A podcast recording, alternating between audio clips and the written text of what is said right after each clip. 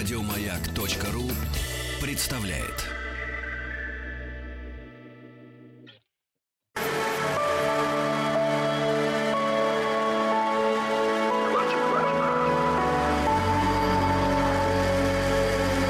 Стаховский лайф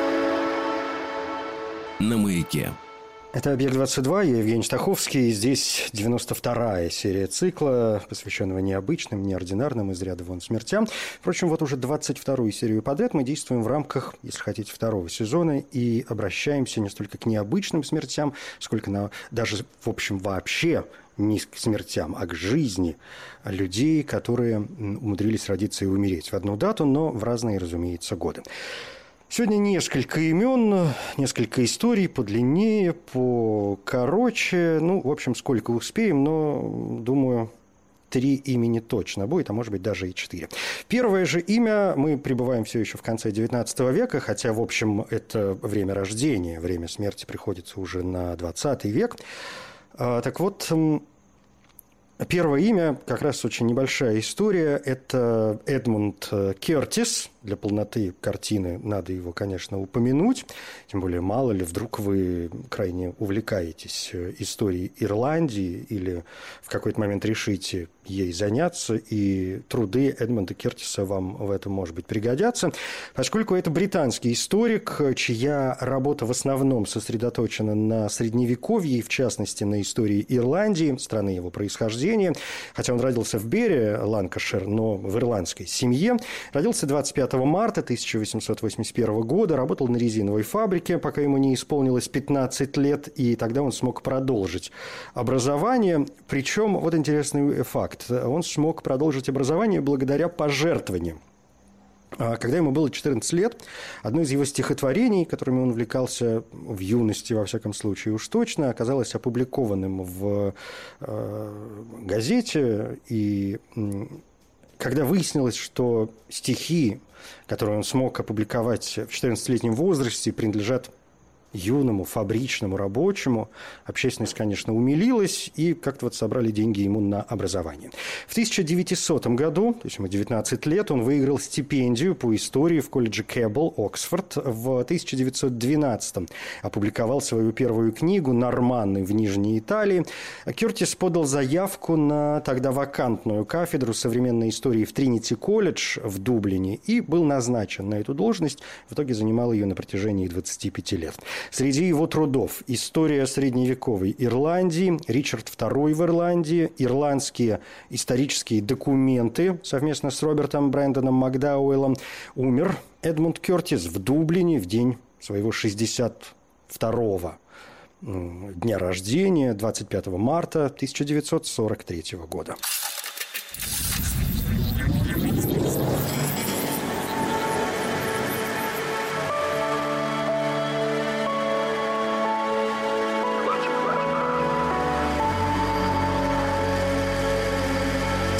Стаховский лайф на маяке. Второй герой, мы идем в хронологическом порядке, это Битхан Чандра Рой, выдающийся индийский врач, педагог, филантроп – борец за свободу, политик, который одно время служил даже в качестве главного министра Западной Бенгалии. Западная Бенгалия, помните, это штат на востоке Индии, крупнейший его город, да и столица – это Калькутта. А после распада Британской Индии в 1947 году Бенгалия была разделена по религиозному признаку. Западная часть региона была присоединена к Индии под названием Западная Бенгалия, в то время как восточная часть присоединилась к Пакистану в качестве провинции, э, называемой Восточная Бенгалия, позднее переименованный Восточный Пакистан. Восточный Пакистан стал независимым государством под названием Бангладеш в 1971 году. И, конечно, раздел Бенгалии породил множество социальных, э, экономических, политических, этнических э, проблем проблем. Но постепенно будем касаться этих вопросов. Битхан Чандра Рой родился в бенгальской семье 1 июля 1882 года в городе Патна, штат Бихар. Это восточный штат, он граничит с Непалом на севере и западной Бенгалии на востоке. Родители Битхана были горячими брахма-самаджистами, вели строгую и дисциплинированную жизнь, посвятили свое время и деньги служению всем нуждающимся, независимо от касты или вероисповедания. Брахма-самадж – это такое религиозно-нравственное движение в Индии, возникшее как монотеистическое, реформистское движение индуистской религии. Битхан родился, как уже, надеюсь, понятно, не в бедной семье, но, впрочем, и не в слишком уж богатой. Родители смогли дать ему образование, кроме того, поддерживать и воспитывать не только своих детей, но и других детей, в основном сирот. Такой дух «давай и бери» был внедрен в Битхана и его братьев и сестер с нежных лет – их учили и даже поощряли отдавать то, что им дорого, свободно и охотно. В 1897 году Битхан получил аттестат зрелости и диплом бакалавра искусств с отличием в области математики. После получения диплома по математике он подал заявку на поступление в Институт инженерных наук в Западной Бенгалии, а параллельно в Калькутский медицинский колледж. Заявление было принято обоими учреждениями, но он выбрал медицину. И Битхан покидает Патну в июне 1901 года, приезжает в Калькутту и в медицинской школе видит надпись «Что бы ни делали твои руки, делай это изо всех сил». Эти слова стали для него главным источником вдохновения на всю жизнь. В 1905 году начинается первый раздел Бенгалии. Неудачная попытка раздела Бенгалии английскими колониальными властями Индии. Битхан еще в колледже. Он старается дистанцироваться в то время от политических движений – полагает, что лучше сможет служить своему народу, если сначала выучится как следует, в данном случае получит квалификацию врача. В 1909 году он отправляется в Англию, чтобы продолжить обучение в аспирантуре по медицине, но декан колледжа при госпитале святого Варфоломея не хотел принимать азиатского студента, отклонил заявление Битхана, а основанный аж в 1123 году госпиталь святого Варфоломея или в просторечии его называют просто Бартс. Это старейшая больница Лондона и вообще старейшая больница в Великобритании, по крайней мере, среди сохранивших свое первоначальное расположение.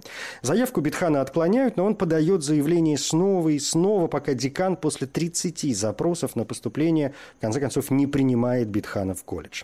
Он оканчивает аспирантуру всего за два года и три месяца, и в мае 1911 становится членом Королевского колледжа врачей и членом Королевского колледжа хирургов одновременно, что, в общем, событие событие из ряда вон выходящее. Он возвращается домой и поступает э, в провинциальную службу здравоохранения. Начинает очень много работать проявляя огромную самоотдачу и при необходимости даже выполняя обязанности, например, медсестер. В свободное время успевает заниматься частной практикой. Кроме того, преподает в медицинском колледже Калькутты, а затем в медицинской школе Кэмпбелла и медицинском колледже Кармайкл. В 1915 году в Индию из Англии возвращается Махатма Ганди и через 4 года активно включается в движение за достижение независимости страны от британского колониального владычества. Битхан считал, что сварадж, то есть призыв к действию для свободы Индии, это термин, который использовал Ганди как синоним термина самоуправления.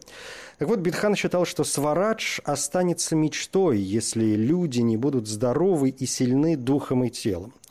Он внес большой вклад в организацию медицинского образования, сыграл важную роль в создании нескольких больниц, в том числе противотуберкулезной и больницы для женщин и детей. Он открыл Центр по обучению женщин, уходу и социальной работе. В политическую деятельность он включился в 1925 году, был избран во Всеиндийский комитет Индийского национального конгресса, был членом рабочего комитета конгресса и даже вместе с другими членами комитета был арестован и некоторое время содержался под стражей в центральной тюрьме. Во время Второй мировой войны Битхан работал вице-канцлером в университете Калькутты. Он создавал бомбоубежища, оказывал помощь студентам и учителям, участвовал в кампании массового гражданского неповиновения ВОН из Индии кампании, начавшейся в Британской Индии в августе 1942 года. Тогда власти предприняли по отношению к восставшим репрессивные меры, включая массовые аресты, крупные денежные штрафы, в общем, все как обычно. Сотни людей погибли, более 100 тысяч оказались за решеткой. В итоге движение было разгромлено, оставшиеся на свободе лидеры кампании были вынуждены уйти в подполье. В 1944 году в знак признания его усилий Битхану была присуждена степень доктора наук, и теперь он совершенно официально доктор Рой. Он считал, что будущее нации определит индийская молодежь. Он считал, что молодежь не должна принимать участие в забастовках и стычках, но должна учиться и посвящать себя социальной работе. Выступая с речью в университете Лакхнау 15 декабря 1956 года, доктор Рой сказал, «Мои молодые друзья, вы – солдаты в битве за свободу свободу от нужды, страха, невежества, разочарования и беспомощности. Благодаря тяжелой работе для страны, выполненной в духе самоотверженного служения, вы можете идти вперед с надеждой и мужеством. Что до Махатмы Ганди, то доктор Рой был не только его другом, но и его врачом – Здесь можно вспомнить довольно известный случай, когда Ганди как-то отказался принимать лекарство на том основании, что оно не было сделано в Индии. И Ганди сказал доктору Рою, почему, собственно, я должен лечиться. Вы э, лечите 400 миллионов моих соотечественников бесплатно. На что доктор Рой сказал, нет, Ганди, я не мог бы лечить абсолютно всех пациентов бесплатно. Но я пришел сюда не для того, чтобы лечить и Махандаса Карамчанда Ганди. Это его настоящее имя, да? А я пришел сюда для того, чтобы лечить того, кто представляет для меня 400 миллионов человек в моей стране. Эта речь как-то убедила Ганди, и он э, принял лекарство.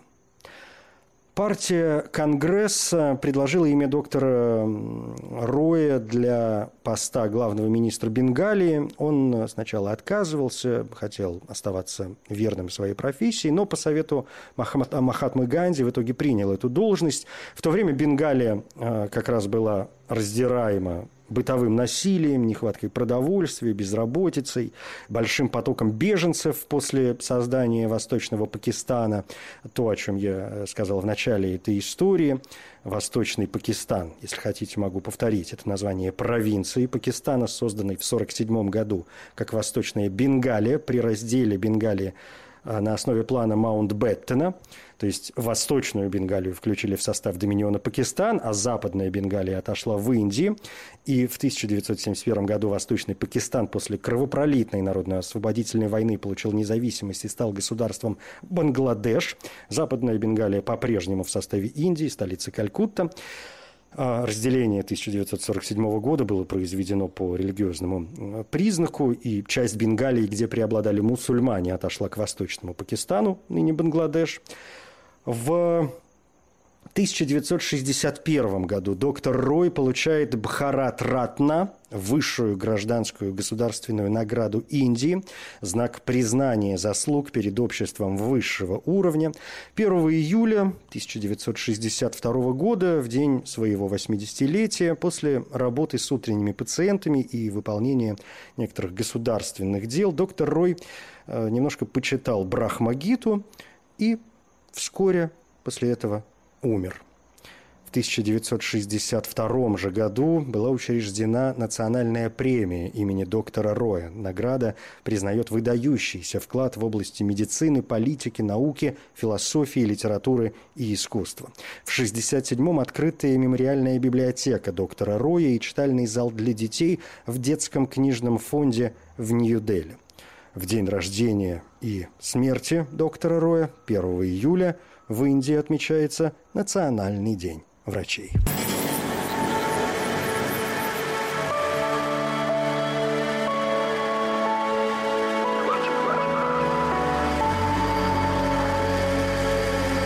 Стаховский лайф на маяке. Это «Объект-22», я Евгений Стаховский. Здесь 92-я э, серия цикла «Немножечко о смерти» или 22-я серия второго сезона, где мы говорим как раз немножечко о жизни, вспоминаем людей, которые умудрились родиться и умереть в одну дату, но в разные, разумеется, годы.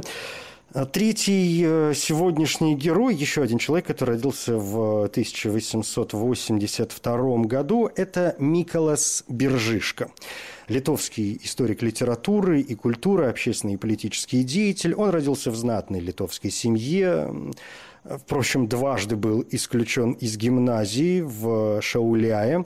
После отказа посещать православные службы и после организации литовского вечера, хотя позже ему все-таки было разрешено э, закончить учебу. Потом он учился на юридическом факультете Московского университета, был арестован на студенческом собрании в 1902 году за отстаивание интересов Литвы и отбывал двухлетний срок наказания, то есть его отлучили от учебы, но потом э, ему удалось восстановиться, и он окончил образование. Вернулся в Вильнюс, стал участвовать в движении за независимость, печатался в газетах, работал с комитетом по оказанию помощи во время войны, имеется в виду Первая мировая, э, служил помощником Тадеуша Врублевского – известнейшего политика, адвоката, общественного деятеля, который сыграет э, и в судьбе Биржишки, в общем, тоже некоторую положительную роль. А вместе со своими коллегами Биржишка как-то написал письмо президенту США Вудро Вильсону с просьбой поддержать независимость Литвы. В 1918 он был избран членом Совета Литвы, некоторое время занимал пост министра образования и был занят подготовкой к открытию Вильнюсского университета. По итогам Первой мировой войны Вильнюсский регион стал частью Польши. Но литовские активисты никуда, разумеется, не делись их, конечно, арестовывали, и вот тут э, в качестве защитника Бержишки как раз очень пригодился как адвокат Тадеуш Врублевский. Бержишка был одним из 32 литовцев, арестованных в январе 1922 года и высланных из Вильнюса. Он переехал в Каунас, временную столицу, где стал профессором литературы в Литовском университете, редактором литовской энциклопедии. Кроме того, участвовал во многих общественных и культурных проектах. Он стал основателем и председателем Союза за освобождение Вильнюса. Во время Второй мировой войны служил в качестве ректора в Вильнюсском университете. После Второй советской оккупации в 1944 году Бержишко уехал в Западную Германию, где стал профессором в Балтийском университете в Гамбурге. В 1949 он переехал в США, где и умер в Лос-Анджелесе в свой 80-й день рождения в 1962 году году, что в некотором роде роднит его с Абитханом э, Чандрой Роем, нашим предыдущим героем. Вот так э, получилось. В один год родились, в один год и умерли. 1882-1962. Миколас э, Биржишка – один из самых выдающихся, конечно, историков литовской литературы – он активно занимался изучением литовского фольклора, песен, танцев, э, положил начало научному изучению дайнов, э, то есть литовских народных песен, издал книгу об истории литовской словесности и подготовил иллюстрированную хрестоматию для студентов-литуанистов.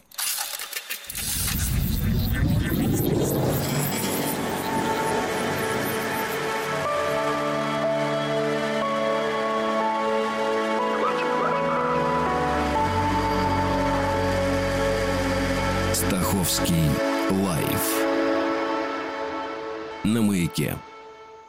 Перемещаемся в Англию, и четвертый сегодняшний герой, сэр Уолтер Норман Хоуорс. Впрочем, в русской транскрипции иногда произносят Гевард или Ховард.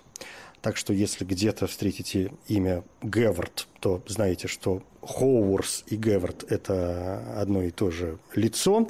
Английский химик, органик, биохимик, лауреат Нобелевской премии. Ну, вы знаете мою страсть к Нобелевской премии, поэтому, конечно, э, испытываю отдельное удовольствие, когда говорю о лауреатах Нобелевской премии. Уолтер Норман Хоуэрс родился в семье руководителя фабрики по производству линолеума. Там и он и начал работать в возрасте 14 лет. Затем поступил в Манчестерский университет, чтобы изучать химию.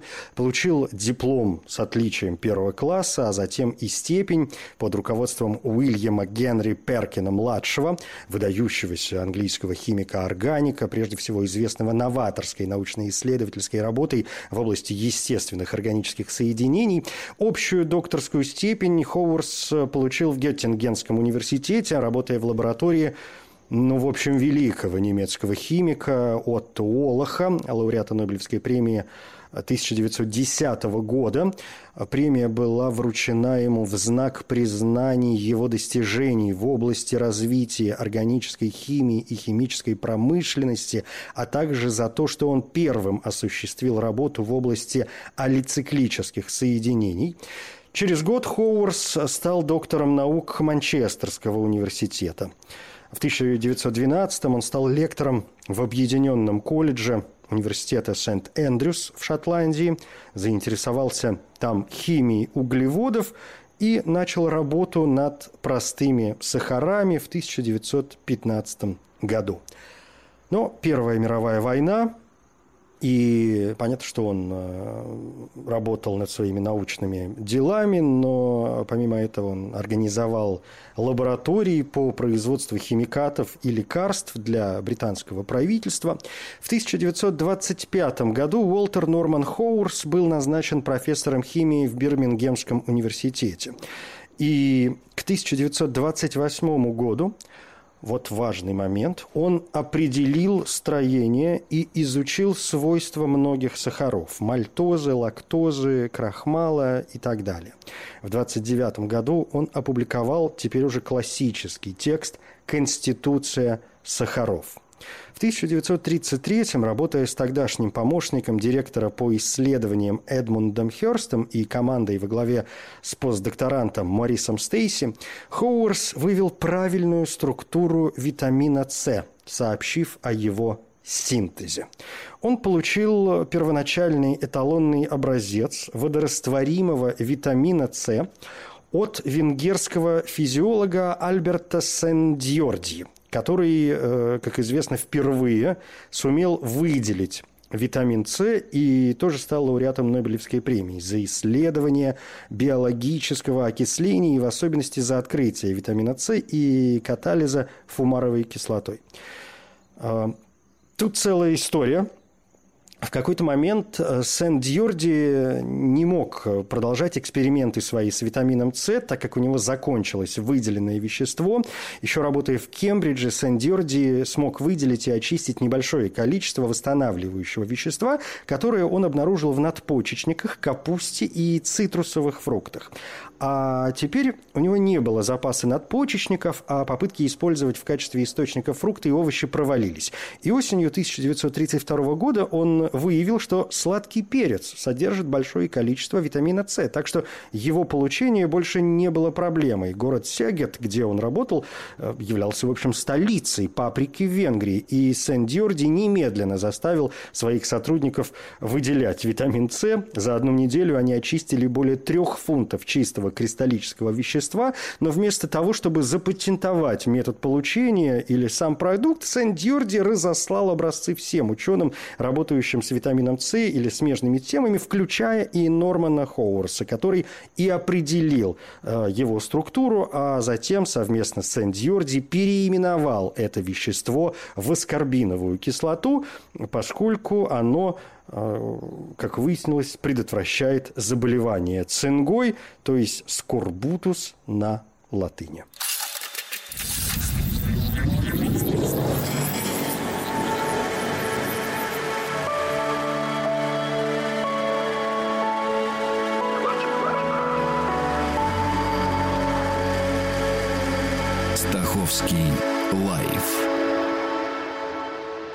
Стаховский Live на Маяке. Собственно, мне осталось сказать лишь несколько слов о Сен-Дьюрди и о Нормане Хоуарсе. Основные их заслуги, я надеюсь, э, понятны. И я, в общем, лишь еще раз отмечу, что в тот же 1937 год, когда Сен-Дьюрди получил Нобелевскую премию по физиологии и медицине, Норман Хоуарс совместно с швейцарским химиком Паулем э, Каррером, наиболее известным по работам, связанными с открытием витаминов, получил Нобелевскую премию по химии.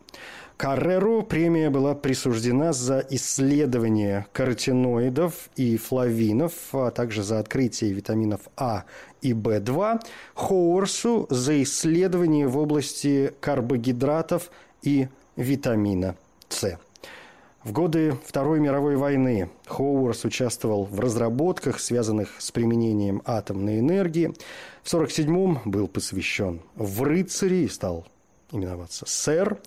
19 марта 1950 года в свой 67-й день рождения сэр Уолтер Норман Хоуэрс внезапно умер от сердечного приступа.